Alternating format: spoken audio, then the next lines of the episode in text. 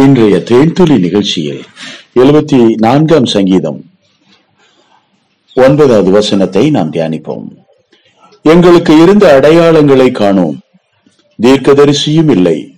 இது எதுவரைக்கும் என்று அறிகிறவனும் எங்களிடத்தில் இல்லை. என கண்பானவர்களே ஒரு காலகட்டத்திலே தேவனுடைய பிள்ளைகள் மத்தியிலே தீர்க்க தரிசி இல்லாமல் போனார்கள். தீர்க்க தரிசனம் சொல்லுகிறவர்கள் இல்லை. தேவனுடைய ஊழியக்காரர்கள் இல்லை. தேவனை தேடுகிறவர்கள் இல்லை. தேவனை பற்றிய அறிவுள்ளவர்கள் இல்லை. தேவனை பற்றிய காரியங்களை வெளிப்படுத்துவதற்கு யாரும் இல்லாத ஒரு சூழ்நிலை வந்தது. அந்தோ பரிதாபம். இது மிக ஆபத்தான நிலை பிரியமானவர்களே. ஒரு வீட்டிலே இப்படிப்பட்ட ஜெபிக்கக்கூடிய நபர்கள் தேவனுடைய அறிவை பெற்றவர்கள் தேவ பிரசன்னத்திலே வாழ்கிறவர்கள் தேவனோடு நெருங்கி ஜீவிக்கிறவர்கள் ஜபத்திலும் உபவாசத்திலும் தேவனுடைய வார்த்தையை வாசிப்பதிலும் தேவனுடைய வெளிப்பாடுகளை பெற்று குடும்பத்தை நடத்தக்கூடியவர்களாக நாம் இருக்க வேண்டும். பிரியமானவர்களே ஜெபிக்கிறவர்கள் இல்லாத வீடு கூரை இல்லாத வீடு என்று சொல்வார்கள். ஜெபிக்கிறவர்களுடைய வீட்டிலே தேவ பிரசன்னம் இருக்கிறது. தேவனுடைய ஆவியானவர் அங்கே தங்கியிருப்பார். தேவனுடைய வழிபாடுகளும் ஆலோசனைகளும் அங்கே கிடைக்கும். ஆம் கர்த்தர் அவர்களோடு இருந்து செய்யும் காரியம் பயங்கரமாக இருக்கும் என்று கர்த்தர் சொல்லுகிறார். ஜெபிக்கிற பிள்ளைகளுக்கு முன்பாக கர்த்தர் கடந்து செல்லுகிறார்.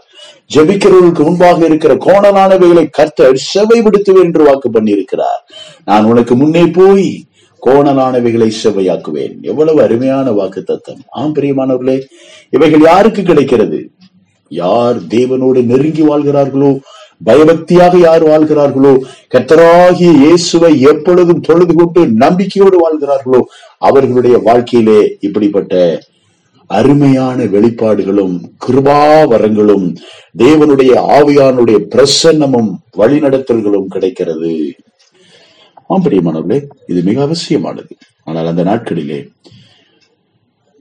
அவர்களுக்கு தீர்க்க தீர்க்கதரிசியும் இல்லை தேவ பக்தி உள்ளவர்கள் இல்லை வெளிப்பாடுகளை பெற்று அறிவிக்கக்கூடியவர்கள் இல்லை.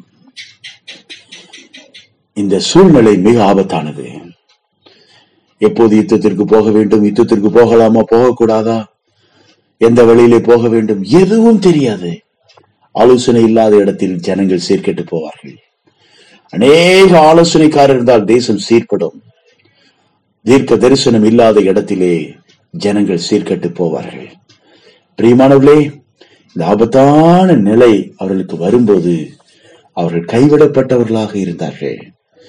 அப்பொழுதுதான் அவர்கள் தேவனை நோக்கி இப்படி சொன்னார்கள். தேவனே எதுவரைக்கும் சத்ரு நிந்திப்பான். பகைவன் உமது நாமத்தை எப்பொழுதும் தூஷிப்பானோ? அவர்கள் கத்தரை தேடினார்கள்.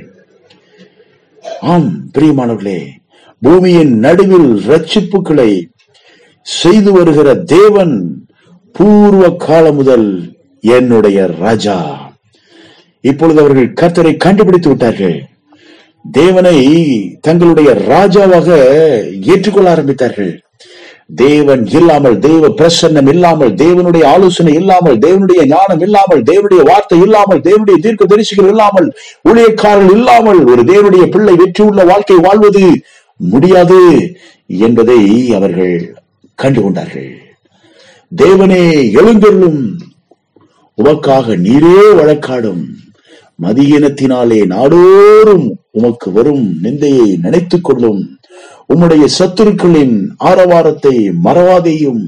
உமக்கு விரோதமாய் எழும்புகிறவர்களின் அமளி எப்பொழுதும் அதிகரிக்கிறது. இப்பொழுது அவர்கள் கர்த்தரிடத்திலே அங்கு இருக்கக்கூடிய சூழ்நிலைகளை எல்லாம் விளக்கி சொல்லுகிறார்கள். அவர்களுக்கு இப்போது கர்த்தர் தேவை என்பதை உணர்ந்தார்கள். கர்த்தர் இல்லாமல் எங்களால் வாழ முடியாது. தேவன் எங்களுக்கு வேண்டும். கர்த்தாவே சத்துரு உமை நிந்தித்ததையும் மதியின ஜனங்கள் உம்முடைய நாமத்தை தூஷித்ததையும் நினைத்துக் கொள்ளும். ஆண்டவரே நீர் எங்களுக்கு தேவை. பகல் உம்முடையது இரவு உம்முடையது தேவரீர் ஒளியையும் சூரியனையும் படைத்திருக்கிறீர். பூமியின் எல்லைகளெல்லாம் திட்டம் பண்ணினீர். கோடை காலத்தையும் மாரி காலத்தையும் உண்டாக்கினீர்.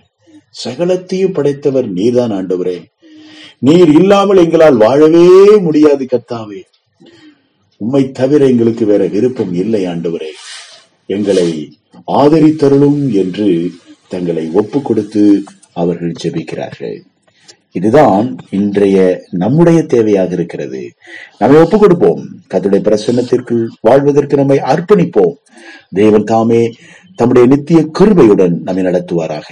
ஆண்டவரே சுவி நாமத்தில் உங்களை ஆசீர்வதிக்கிறோம். ஆமேன்.